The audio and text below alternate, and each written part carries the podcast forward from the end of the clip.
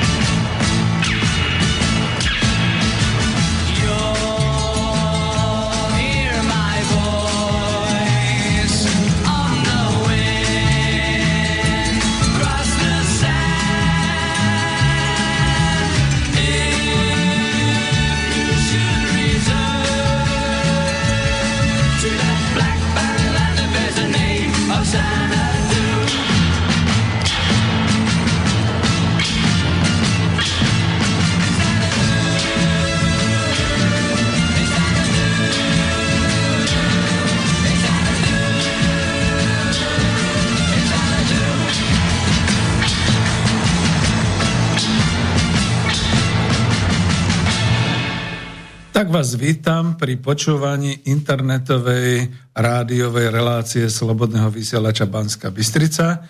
Milé poslucháčky a vážení poslucháči Slobodného vysielača Banska Bystrica, zo štúdia Bratislava vás naživo zdraví inžinier Peter Zajac Vanka a dnes je štvrtok, 4. novembra roku 2021. Vysielame v takomto čase, takže určite budete počúvať predovšetkým zo záznamu a môžete to linkovať. A aj keď skončil YouTube pre nás, sú tu nové, e, ako by som povedal, platformy, kde si nás, nás môžete vypočuť. Je to tá Odisee, veľmi zaujímavá platforma, vyskúšal som si. Ona chce aj kreatívcov a dokonca vám ponúka aj, že môžete si aj kreatívne tam hneď otvoriť svoj vlastný nejaký ten záznamník alebo zoznam, alebo ako to presne volajú. Takže tak toto je, ale my zostávame klasicky na web stránke slobodnyvysielac.sk a pretože sme naživo, tak okrem toho zaželania príjemného štvrtkového dopoludnia vám teda aj oznámim tieto veci, keby ste sa chceli dovolať, to znamená, je to mobilové číslo sem do Bratislavského štúdia 0951 485 385 aj tak nezavoláte, ja vás už poznám, E, zo svojich skúseností to viem, alebo na mailovú adresu studio zavináč a skúšajte už teraz hneď niečo napísať, lebo keď budete reagovať potom už až na to, čo budete počuť, tak ono to príde do štúdia až oveľa, oveľa neskôr. Sem tam mi to prepošlu, sem tam potom odpoviem priamo ale je to také, no samozrejme je to trošku taká malá daň tej počúvanosti tu, ale pokiaľ ste niekde na opačnej pologuli, počúvate nás vraj občas až v 88 krajinách sveta, tak niečo napíšte, pozdravte a tak ďalej a tak ďalej. No, aby som to ešte raz uviedol, dnes vysielam reláciu zo série Ekonomická demokracia. Je to už neuveriteľné číslo 111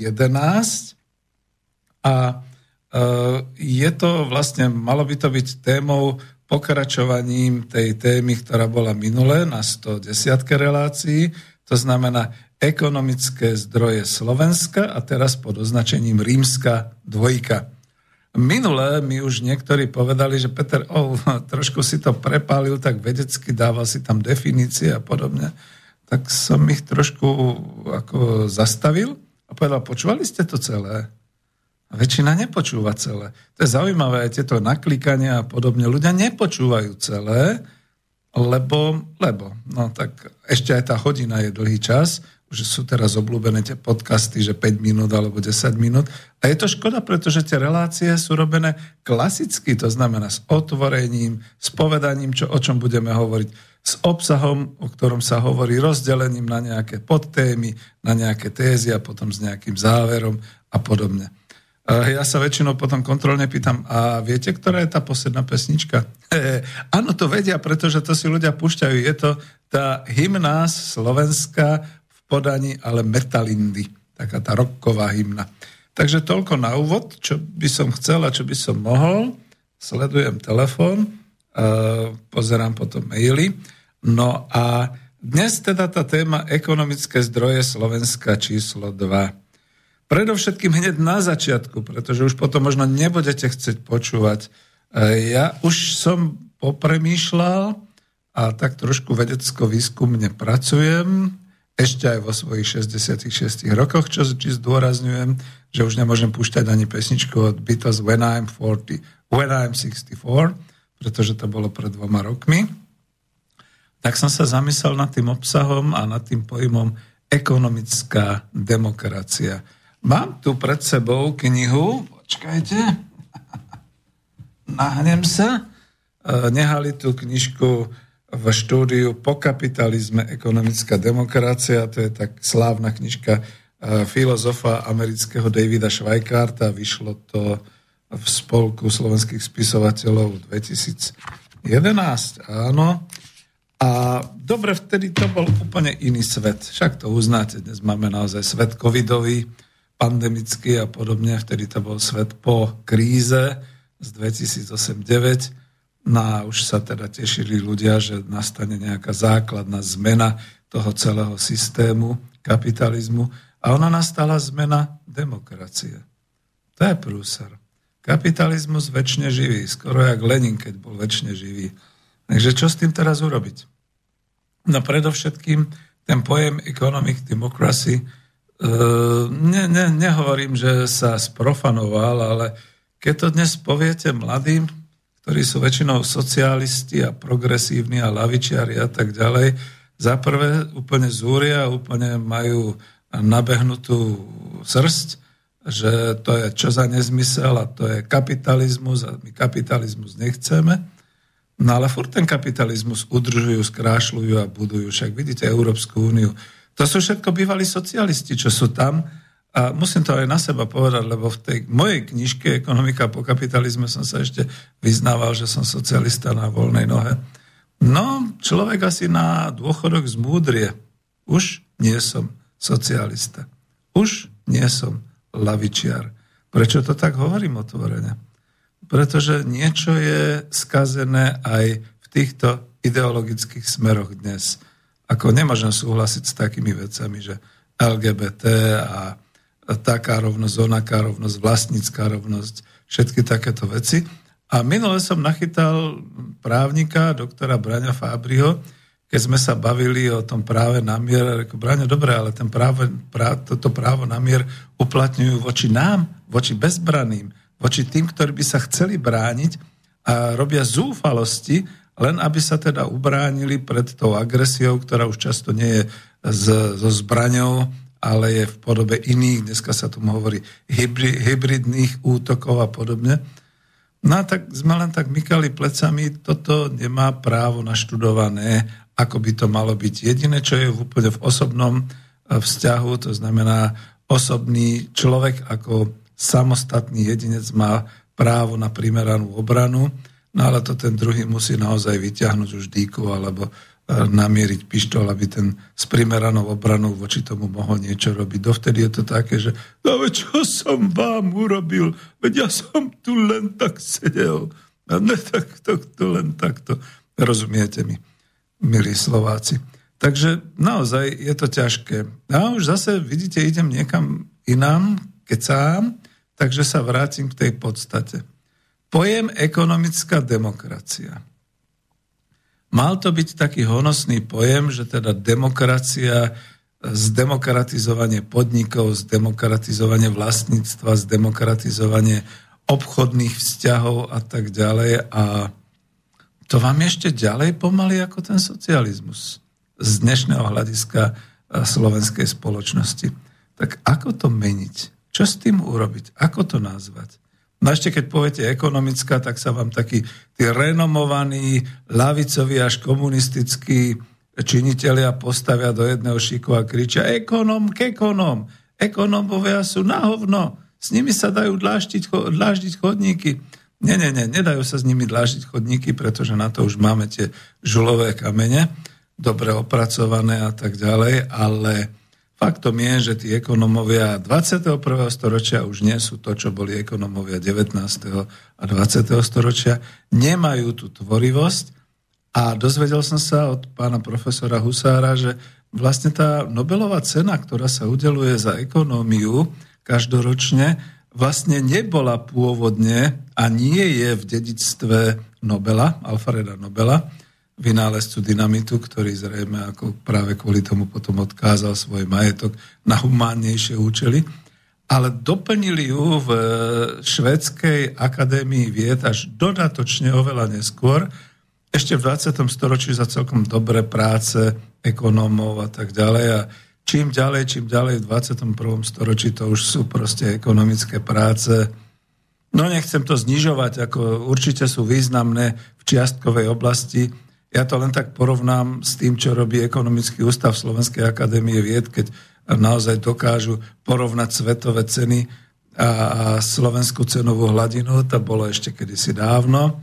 Neviem, či dnes je ten pán Morvaj predsedom Ekonomického ústavu keď tam teda dávali také tie publikácie a state o tom, ako sa to vyvíja na slovenskom másle, respektíve ako sa vyvíja trh másla.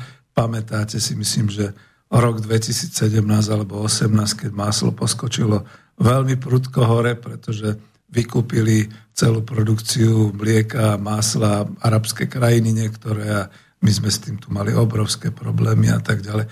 No ale týmto sa zaoberať cenou másla a tak ďalej. No dneska by sa mohli zaoberať cenou energii, plynu, elektriny a tak ďalej a tak ďalej. No, trapné. Veľmi trapné, keď sa to tak povie. Takže sa vrátim do tej podstaty, keď teda ani nie ekonomika, keď teda ani nie demokracia to spojenie ekonomická demokracia, keď to otvoríte, čo vám v rukách zostane? Áno, zostane vám vlastníctvo, to je jeden veľký pojem, pretože sa naozaj píše, že je to celospoločenské vlastníctvo, alebo teda komunitné vlastníctvo, kolektívne vlastníctvo. Nie je to vlastníctvo jednotlivca, čiže súkromné vlastníctvo. Aj keď to sa nevylučuje, podľa profesora Švajkarta samozrejme rodinné firmy a živnostník, ktorý sám pre seba na seba pracuje a tak ďalej. Ak je to vôbec ešte možné dnes, stá tisíce našich živnostníkov v pandémii už vedia o tom hovoriť, ani len našich, ale aj po svete.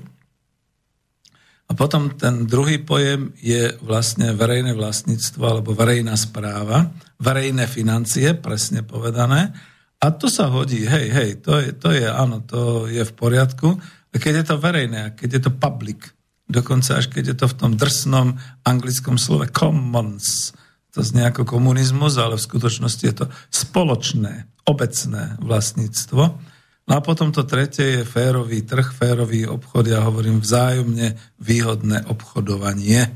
Takže žiadne také, že okrádanie, žiadne také tie židovské levárny, že ja ti toto predám a budeš mi to žiť celý život a podobne. A potom nakoniec ešte aj také tie e, vydridušské, ako to majú niektorí tí rómsky chlapci, že teda ako dokážu e, požičať 10 eur a človek je zotročený, zadlžený na celý život, pretože ak to nesplatil do hodiny, už je to 100 eur, keď to nesplatil do druhej hodiny, už je to 1000 eur a ide to a rastie to nie jednoducho skutočne takýmto spôsobom. Alebo jednoducho taký ten moderný korporátny predaj, že podtrhnem ceny, idem až pod výrobné náklady, zničím tým výrobcov v danej krajine, potom ich odkúpim a, a pouzatváram a ten obchod potom beží ďalej na mojej vlnovej dĺžke, tak ako si želám. Napríklad na energetike, to teraz vidíme veľmi dobre, najmä na elektrárniach, mám tu niečo také pripravené. Takže čo, ako tie tri prvky sú vlastníctvo, a najlepšie, keby sa to povedalo spoločenské vlastníctvo, verejné financie a vzájomne výhodný trh. To sú tie tri charakteristiky, ktoré sú v tom charaktere, v tom obsahu toho pojmu. A ja keď som išiel sem, nemám to ešte nejako rozmyslené, ale premyšľal som, mal som viaceré teda také názvy, celospoločenské vlastníctvo verejných financií, v dobrom alebo vo férovom obchode. To sú všetko také krkolomné dlhé názvy. No a potom ma tak osvietilo, nevoláte, nepíšete, takže to poviem sám, ekonomika ľudskej spoločnosti 21. storočia. Ešte stále je to dlhý pojem, dlhý názov. Tak to skráťme na ekonomiku ľudskej spoločnosti. Keď to preložíte do angličtiny alebo hm, znova vám tam vyskočí nejaký ten komunizm, a, alebo socially, aha. Takže dobre, nehajme to po slovensky. Ekonomika ľudskej spoločnosti. No a tak teda možno už ďalšie relácie budú s názvom Ekonomika ľudskej spoločnosti a preto sa teraz pozrime v tom, ako som to chcel definovať v tejto relácii, že Dnešnou témou budú ekonomické zdroje Slovenska, rímska dvojka, čiže druhý diel. A budeme nejako pokračovať, ale pozrieme sa na to z vrchu. A keď sa na to pozeráme z vrchu, tak to použijem s takým nadhľadom, ako vždy hovorí profesor Husár, sadnite si do lietadla, pozrite sa na to Slovensko z nadhľadu, prejdite si a uvidíte tú krásu a to, ten celý hospodársky systém. Tak dobre, tak Poďme na tú krásu.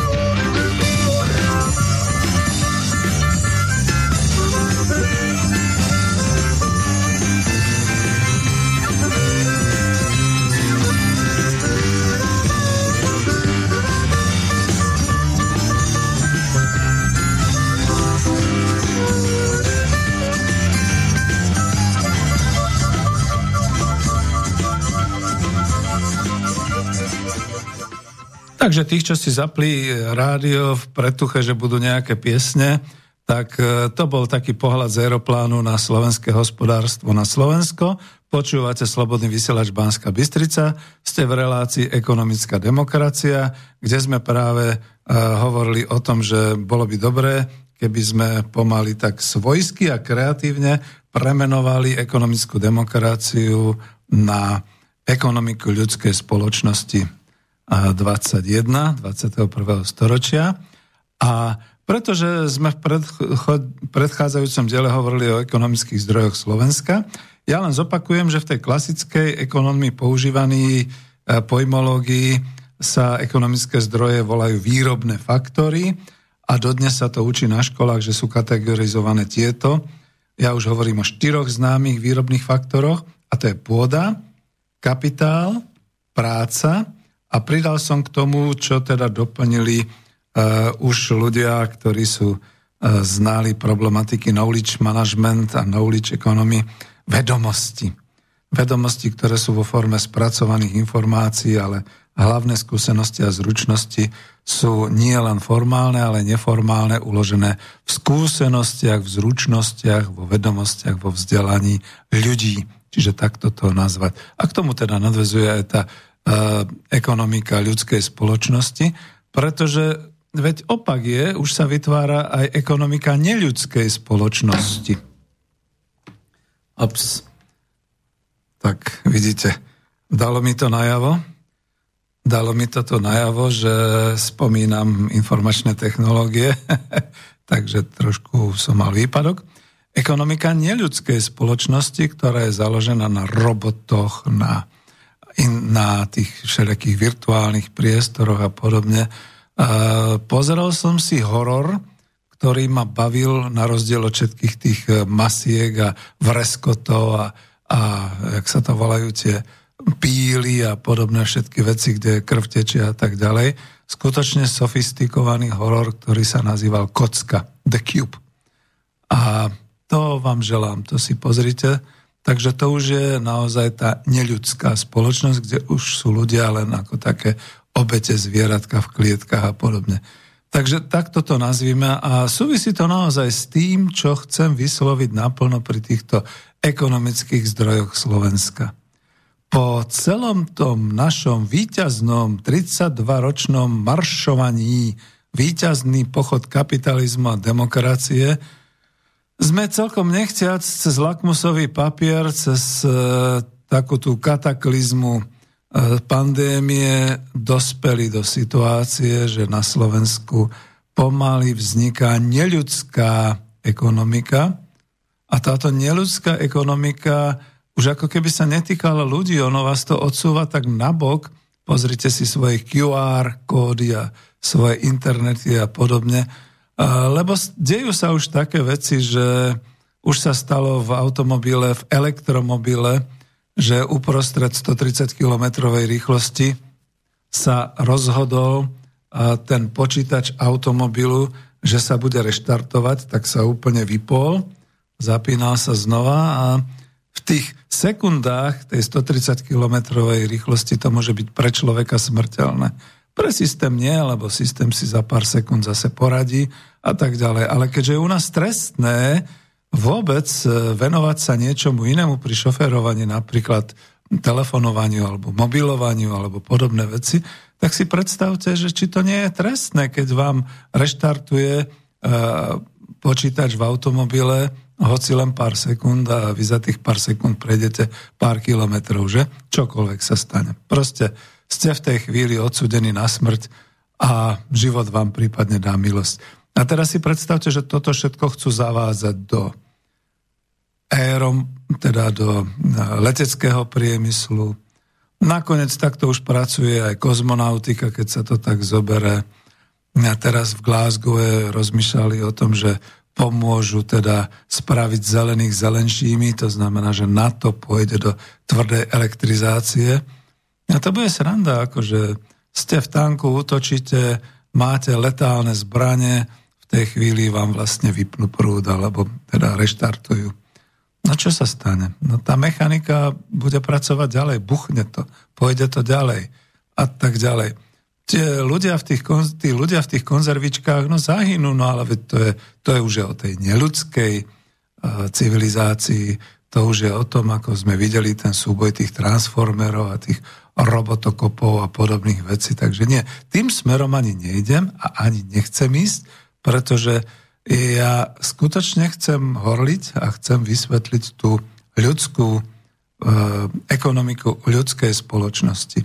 Takže z týchto kategórií No pôdu už samozrejme skoro nemáme, keď to tak zoberieme. Isté, že máme a dokonca neobrábanú a tak ďalej. Ale vlastnícky sa tu dejú veľmi čudné veci. V 21. storočí je to horšie. Spolu s profesorom Kučerom sme povedali, tak e, Slováci prichádzali o svoju odčinu, o svoju pôdu pod nájazdami e, všetkých tých e, húnov, všetkých tých avarov a neskôr, keď tu prišli staromaďarské kmene, pod Turkami, pod Osmanmi, keď sa to tak zobere. No kus pôdy zobrali aj fašistickí Nemci, samozrejme potom to museli vrátiť a tak ďalej. No a vraj zabúdam asi na tých komunistov, že? Lebo, ale zaujímavé je, že tí nezobrali pôdu, tí ju len dali do toho kolektívneho vlastníctva družstiev, a keď skončili družstva, tak vlastne sa tí majiteľia mohli vrátiť k tej svojej pôde. A čuduj sa svete, tie nasledujúce generácie sa radi e, zbavili tej pôdy odpredajom za pár drobných. No, to, to, je, to je naozaj také skeptické. Dobre, takže pôda. Nakoniec sú zase vedci, ktorí sú veľmi e, pozitívni a veľmi, povedal by som, orientovaní na dobro, ktorí hovoria, tak sa dá pôda vytvoriť, tak ich budeme mať tú pôdu ako poschodové ocečka. Možno jedného času, keď už ocečka nebudú fungovať, tak sa tam do každej tej sály šupne nejaká tá pôda, bude sa tam v každej sále pestovať niečo iné, v jednej kukurica, v druhej redkvičky, v tretej mrkvičky. No a vy zaplatíte nejaký poplatok, vôjdete do toho ocečka s tým správnym ovzduším vhodným na pestovanie zeleniny, ovocia a tak ďalej a sami si natrháte, sami si pozbierate. Že je to zaujímavé, no to normálne začína tak baviť, tak futurologicky vyprávať o takýchto veciach s tým, že to už je naozaj tá ekonomika ľudskej spoločnosti 21, keď sa to tak zobere. Kapitál. No keď budú verejné financie, potrebujeme my nejaký súkromný kapitál, on to pekne Švajkard aj hovorí, že nie dokonca ho vylúčime, pretože práve ten súkromný kapitál, práve to vlastnenie tých financií, to je to, čo vytvára to vydridužstvo, čo je skutočne naozaj ten nekresťanský spôsob e, požičiavania a úžerníctvo, úžera a vydieranie, vykoristovanie a tak ďalej. Takže dobre, no tak, ale financie. Som ekonóm, takže kľudne poviem, stále bude platiť v ekonomickej činnosti, to, to je tá ekonomika pre neekonómov, že čokoľvek robíte a akýkoľvek, e, akúkoľvek činnosť vykonávate, ak je to teda zadefinované ako vlastníctvo, majetok, ak je to ocenené a tým, že je to ocenené, tak je to na trhu a tak ďalej, tak potom naozaj každá vaša činnosť je ekonomickou udalosťou. Jednoducho ráno sa naraňajkujete, spotrebujete niečo, to ešte vyzerá, že nič, ale museli ste to predtým nakúpiť. Čiže už míňate niečo, čo malo nejakú cenu a e, robíte, púšťate si plyn, elektrinu, vodu a tak ďalej, vyjdete z domu, sadnete do auta, naštartujete, idete, už míňate benzín, idete niekam, tam už pracujete, to znamená od tej chvíle, keď prídete niekam, kde začnete pracovať, čokoľvek robíte, tak už je to tá ekonomická činnosť a tak ďalej. Dokonca naozaj, keď sa aj zastavíte niekde v parku, v bufete, kúpite si kávu, tak už je to tá ekonomická činnosť. Už teda pretekajú peňažky, takže to je v tom. Len teda to už nebude ten taký ten uh, kapitál, povedal by som, koristnícky, respektíve špekulatívny, ale verejné financie. A veď o tých verejných financiách sa dávno, dávno hovorilo vo všetkých e, vedecko-fantastických knihách. Je zaujímavé, že asi to slovo kredit a počet kreditov a počet jednotiek prevzali odtiaľ autory finanční, pretože tam sa už dávno hovorilo, pamätám si na takú knižku, myslím, že Kláry Jarunkovej, ešte za socializmu, diálnica Martin Nitra, lebo to bolo, že Martin Nitra, to sú tie obratené, dajte si to Martin a potom Nitram. Takže e, ona to Klára Jarunková takto definovala ako v detskej literatúre Mladé leta a presne o tom hovorila, že človek príde na parkovisko, stisne gombík, otvorí sa elektroauto a človek e, vloží, zaujímavé, že ona už takéto veci ovládala vtedy, vloží do e, tej, neviem, to bola schránky, e, tú svoju tubu, tam mu to odpočíta dva kredity a tie dva kredity slúžia na to, aby sa človek posadil v tom elektroaute a elektroauto ho rýchle v priebehu desiatich minút previezlo z Nitry do Martina. A tam mohol zase vystúpiť a tam si mohol dať v reštaurácii za jeden kredit celý obed a podobne. Vidíte, to všetko už vlastne je, bolo vymyslené, premyslené. Tomuto sa nebránime.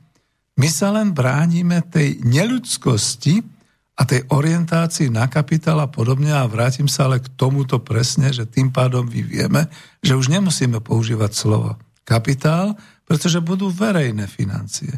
A vôbec nevadí, že čokoľvek robíte, bude nejak tak ekonomicky definované a bude to ekonomická udalosť vo verejných financiách. A aj vy budete mať vo svojej elektropeňaženke v nejakom tom tubuse alebo v mobile zo pár tých kreditov alebo toľko kreditov, koľko potrebujete pre svoj život a tak ďalej týmto spôsobom. A to, to je potom to najmrzitejšie, že teda tie lavicové a ultralavicové e, síly až socialisti sa tomuto bránia a hovoria, že my nechceme kapitál, my nechceme financie. Dobre, kapitál nechcete, ale financie a ekonómov budete potrebovať vždy, takisto ako lekárov. Lekára potrebujete pri prôrode, pri operácii a žiaľ Bohu aj pri konci života. Takže takto to je. No a tretí z tých zdrojov je práca. Toto je dôležité. My keď sme sa ešte na strednej škole vo fyzike učili, že práca, ako vykonáva sa práca, všetky tieto, tak ako ja som bol naozaj viac tak humanitne orientovaný, tak som si hovoril, na čo mi to bude. Pochopil som, skutočne, keď niečo vykonáte, keď niečomu venujete svoj čas, svoje úsilie, svoju námahu, silu, rozum, vedomosti, tak je to práca. Akurát, že v tomto starom systéme je práca definovaná naozaj tak kapitalisticky, že je to počet odrobených hodín, alebo je to počet vyrobených, zhotovených hmotných jednotiek za hodinu, alebo je to počet slov napísaných na papier alebo vyslovených za minútu, podobné nezmysly. Čiže stále sa takto tá práca berie a je odmeňovaná. To znamená, že stále podľa toho marxistického vzorca ten vlastník kapitálu si kupuje do výroby vašu prácu. On si kupuje vlastne vás, ono to stále znie tak, ale vo verejných financiách v podstate, keď za vykonanú prácu dostanete, teraz to už budem naozaj tak preháňať, tie kredity do svojho tubusu, tak, tak to bude samozrejme nejakým spôsobom ocenené, ale bude to zrejme ocenené hodnotovo. Áno, pani prezidentka Čaputová, tu sú tie hodnoty. Hodnotovo sa to bude uberať tým, či to bol chirurg, ktorý vám pomohol znova vaše bolavé klby dať do poriadku a nahradiť ich umelými a vy zrazu beháte a hráte fotbal a ten chirurg bude ocenený inými, ohodnotený inými kreditmi ako ten, ktorý zobere kladivo a zatlčie tam do skrine, ja neviem, klinček alebo podobne, alebo novinár, ktorý tára takto do do rádia nejaké tie svoje slova a podobné veci. Čiže to je to ocenenie tých rôznych hodnot. No a vedomosti, skutočne to ja som až, až žasnem, ako v modernej spoločnosti 21. storočia zanikli a zámerne nechce nikto o nich počuť vedomosti ako ekonomický zdroj. Ako zaniklo to, ja viem, že uznáva sa to na tej úrovni, povedal by som, podniku, keď je múdry manažér a tak ďalej. Možno sa to uznáva niekde na úrovni tajných služieb, ktoré hýbu svetom a tak ďalej. No ale v bežnej realite ekonomickej sa vedomosti neuznávajú. Ináč by ani len nebolo možné, že by bol nejaký ten štátny podnik v privatizácii bol ocenený na nejakú sumu, ja neviem, 400 miliónov jednotiek, nepoviem akých, asi korún slovenských. A vôbec sa tam nezohľadnili vedomosti, zručnosti, prax a schopnosť ľudí pracovať, ba naopak tí ľudia boli prepúšťaní nenávratne a hotovo. Pamätám sa na ten príklad e, slovenských telekomunikácií, ktorý za okolností kúpila štátna nemecká firma Deutsche Telekom, kde boli ľudia poprepúšťaní. Samozrejme našli si už potom rôzne výhodné práce, ako napríklad predaj hrncov a predaj kozmetiky a podobne. A potom, keď Slovak Telekom zistil, že nemá tých špecialistov, tak ich lákal naspäť a Väčšinou mu ľudia povedali, ja chodte do... No ani sa to nedá povedať teraz, ešte není polnoc, pretože ja vám už neprídem späť robiť za mizerných, ja neviem, 6,5 eh, tisíca slovenských korún, keď ja teraz si prídem na 20 tisíc len tým, že živnostičím a podobne. Viete, to sú tie veci. Čiže poprepušťala sa tá e, zdrojová, alebo ten zdroj, ktorý sa volá vedomosti, ktoré nosili ľudia, a dnes sa to robí tak, že všetko vlastne odovzdávate ako formálne vedomosti do počítača alebo do tých systémov. A všetci, keď vás prepustia, hlavne si skontrolujú, či ste si neodniesli nejaké, e, nejaký ten e, kľúč USB alebo podobne, alebo či ste neukradli nejaké vedomosti, pretože všetko, čo ste pracovali na pracovisku, sú vedomosti, ktoré sú podnikové zabúda sa na to, že to sú všetko iba formálne vedomosti. To sú vedomosti na nosičoch. Ale práve gazdinky vedia, kuchári vedia a ľudia, ktorí robia s ľuďmi alebo so zvieratkami vedia, že k tomuto všetkému formálnemu musíte mať aj neformálne svoje vlastné skúsenosti a vedomosti. To je ten starý vtip, že mladá mamička robila podľa receptu 3 dní nejakú, nejaký obal na mesko, pretože tam sa písalo, že 3 dní staré rožky použite. Tak ona 3 dní e, tie rožky mlela, mlela, mlela tie staré, aby teda mala tie, za tie 3 dní teda dostatok toho a tak ďalej. No to sú také tie fórky, také tie smiešnosti, ale v skutočnosti je to naozaj tak. A e, môžem naozaj doplniť, že každý rodič získava skúsenosti so svojim dieťaťom. Každý pracovník získava skúsenosti so svojím výtvorom, ktorý vyrobí, so svojím tovarom. A keď mu nejaký pitomý majiteľ povie, chodte preč, nemám pre vás peniaze, veď sa to deje takto po celom Slovensku v tejto chvíli kvôli pandémii, tak sa strácajú predovšetkým tieto vedomosti, tieto zdroje. A tuto to spojím dohromady, pretože už dlho hovorím a chcem dať pieseň, tuto to spojím dohromadu. Keď sa spojí kapitál, e, lavičari nemajú radi to slovo ľudské zdroje, ale keď sa spojí kapitál s človekom, ktorý to... E, kapitál, práca, blbnem už, prepačte mi. Díval som sa na kapitál, povedal som kapitál, hrozná chyba. Pán profesor Husár ma práve vyhodil z, zo skúšky, tak ju pôjdem zopakovať. Keď sa spojí práca, a predovšetkým ľudská práca, ľudské skúsenosti, vedomosti, zručnosti a tak ďalej s vedomosťami, s tým, čo ste práve počuli ako ďalší zdroj, to je ten ekonomický zdroj Slovenska v 21. storočí. No a k tomu teda patria aj takéto, povedal by som, deriváty z tohto zdroja. To je organizácia, schopnosť organizovať, kreativita, čiže schopnosť rozvíjať, vyvíjať, vytvárať doslova, tvoriť No a potom to ďalšie slovko, schopnosť rozmýšľať zdravým sedliackým rozumom, to znamená schopnosť nie za lacný peniaz za 16 centov dovážať zemiaky zo Španielska, z Portugalska a ťahať ich e, tyrákmi s veľkou, e, s veľkou stopou, e, ak sa to volá uhlíkovou, na Slovensko sem do skladov a tu ich uskladňovať a držať v nejakom režime, tak aby sa dostali na púč akoby čerstvúčke a podobne.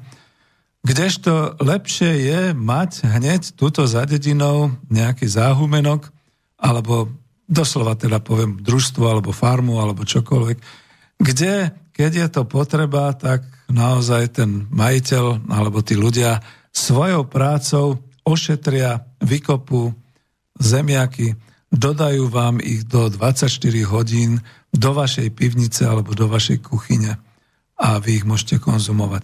Je to za prvé lacnejšie, za druhé šetri to, to je to zelené, čo sa teraz hovorí.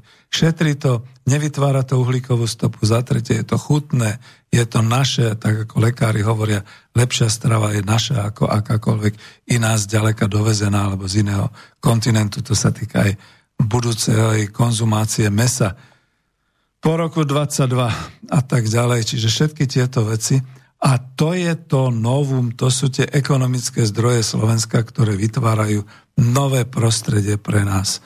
No už dlho hovorím, dám to potom samozrejme, že to, čo hovorím, je tak nové, že to nemám ani nikde zachytené, takže si to budem musieť niekde zachytiť e, v tom, aby e, sme to dali na papier a možno, aby som to aj ako nejaký článok z toho urobil. No a medzi tým si dáme aspoň jednu ďalšiu pieseň. Dál než sále sníhouší, dál než vidí běžec cíl, dál než říše velkých pouští a dál než tisíc mil.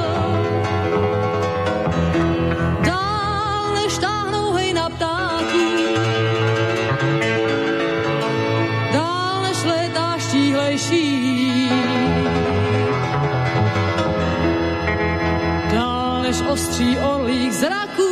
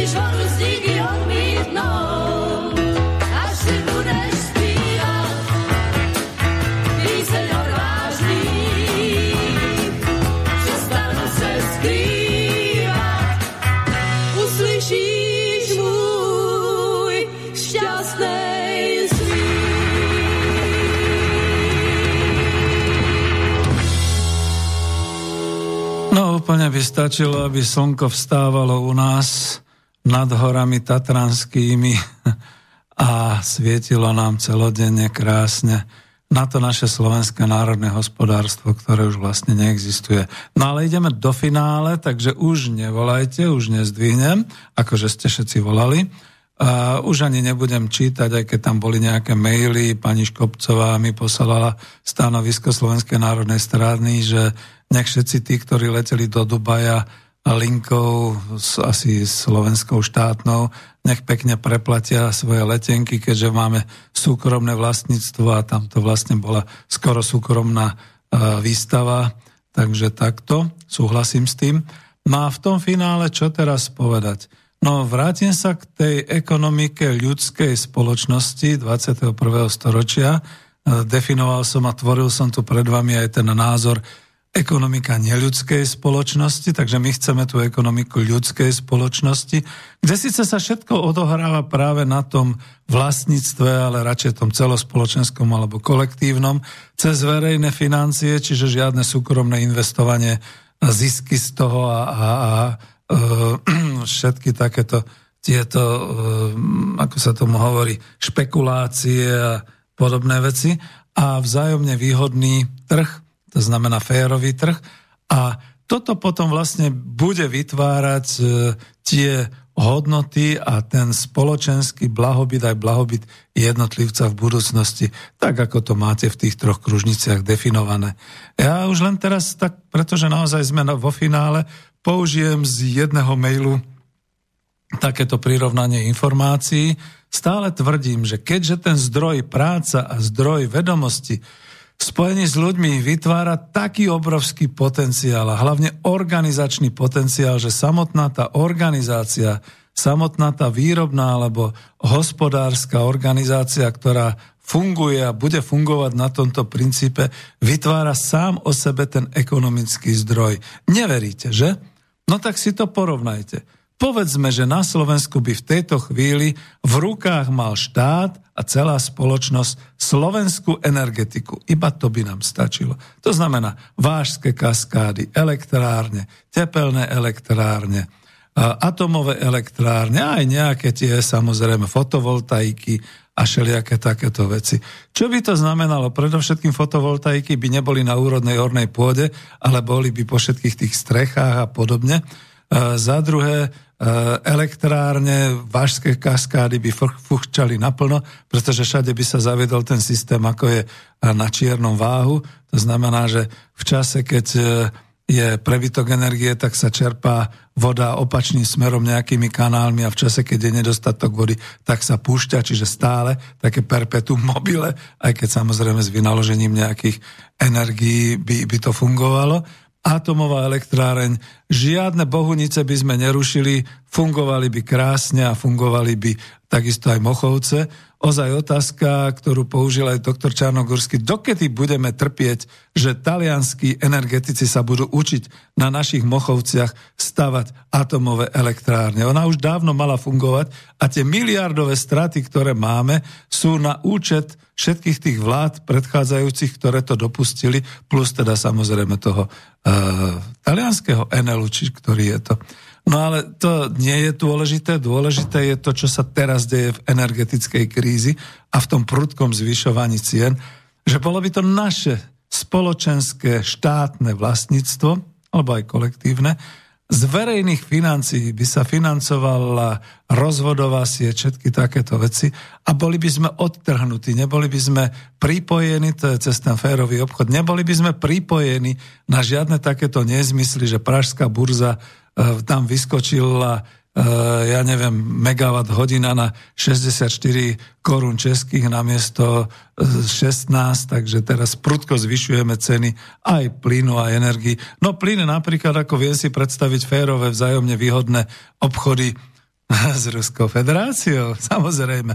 Alebo s kým chcete, z normy? No, iste. Dobre. A tak ďalej a tak podobne.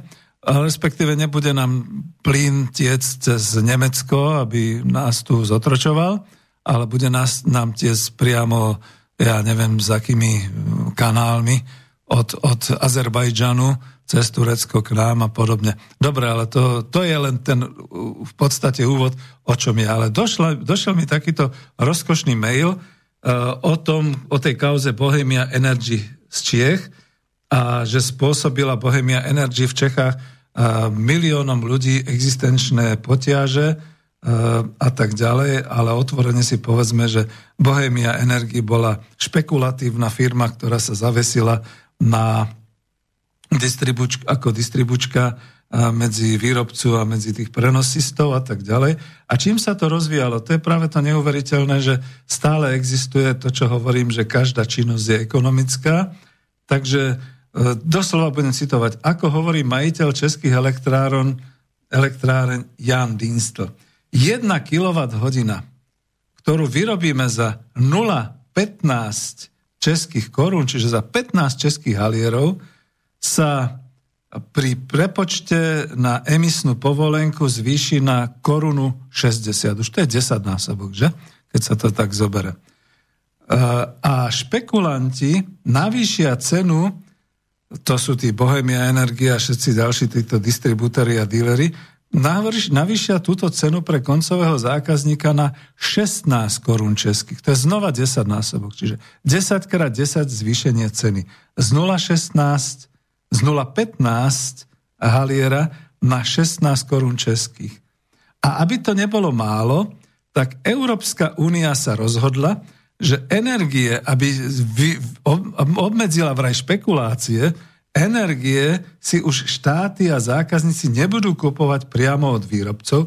Počujete dobre, nebudú si kupovať priamo od výrobcov, ale pôjdu cez Európsku energetickú burzu EEX, e, ktorá je v nemeckom Lipsku. Tak to som nevedel, bol som v Lipsku kedysi, ale to bolo e, DDR, Demokratické Nemecko. A tam, ako, neviem si predstaviť, no dobre, možno je to v takomto nejakom vysokom paneláku, tak tam je teraz e, Európska energetická burza, kde sa teda nákupuje a, a predáva centrálne. Všetci výrobcovia tam musia smerovať e, cenu svojej energie za nejaký čas a nákupcovia nakupujú. Čiže on, ten pán Dienstl, e, majiteľ českých elektrárny, sám majiteľ píše, že my vyrobíme elektrinu za 0,15, čiže za 15 halierov kWh, ktorú povinne pošleme, teda samozrejme všetko sa to rieši tým ekonomickým systémom, preklikávaním cez IT a tak ďalej, ohromne veľká práca, ktorú povinne pošleme na Európsku energetickú burzu, aby sme ten samý prúd, ako predávaný a vyrábaný, mohli cez rôzne, on tam píše písačík, to, bol zrejme, to je zrejme nejaký úradníček na ministerstve Českom, cez rôzne písačíky, aby sme zase kúpili späť do našich domovov. Ovšem už nie za 15 halierov za kWh, ale v tom lepšom prípade za 2 koruny české, ale aj za 16 korún českých. Záleží od toho, jak to na tej burze v ten deň funguje, koľko sme predali. Je jasné, že tento systém sa nebude páčiť vlastníkom prenosových sústav, E, ktorí týmto spôsobom strácajú ešte tú svoju schopnosť špekulácie, za to je tá bohemia energie a na Slovensku tiež nejaké tieto e, distribučky, teda tí, tí, títo špekulanti padli. A vrát, bolo by dobre vrátiť to zase na začiatok. Čiže, moji milí, prečo hovoríme o ekonomike ľudskej spoločnosti 21 s celospoločenským alebo aspoň kolektívnym vlastníctvom, s verejnými financiami a sférovým trhom tu vidíte cez e, dobré možno myslenie eurokomisárov, keď vznikla tá Európska ekonomi- energetická burza, čo sa deje? Z 15 halierov skočí cena na 16 korún českých kWh, nehovorím o eurách. A teraz si predstavte, čo sa deje, A dobre, ešte tu stále máme slovenské elektrárne ako nejakú výrobu a tak ďalej. Títo sú povinní dneska posielať svoje kvóty, asi to robia každomesačne alebo každotýždenne, človek nevie, do Lipska na tú burzu, tam sa to precení, ocení nákup a predaj. Jak Gryško hovorí, však máme už 32 rokov trhovú ekonomiku, na čo nám je nejaké plánovanie a nejaká cenotvorba, že? No a teraz sa to pustí zase dolu. Nebolo by múdrejšie, že boli by elektrárne v našom vlastníctve, verejné financie by to financovali a cez férový trh by ste domov dostali, ja to použijem ten český príklad, keď sa energia vyrobila za 15 halierov, dobre, tak s nejakou, nejakou maržou na údržbu a na dokonca to, aby mali na zaplatenie zamestnancov a tak ďalej, nech by tá energia stála 30 halierov, možno 45 halierov za kilowatt hodinu. A to by bolo nádherné a predovšetkým sami by sme si rozhodovali o tej cene a o tých všetkých veciach. Takže toto je praktický príklad, prečo by som dal prednosť, ak by sme mali ozaj, ja už nepoviem ekonomickú demokraciu, ale ekonomiku ľudskej spoločnosti v roku 2000 v roku, v roku 2021 a pretože to nie je, pustíme si zase na záver a tým sa s vami lúčim túto našu hymnu nekonečnú.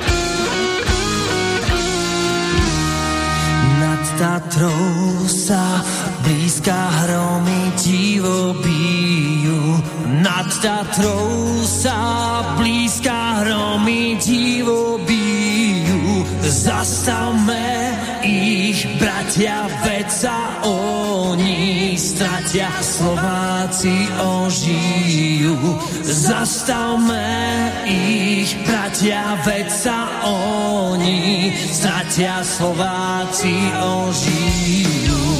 ešte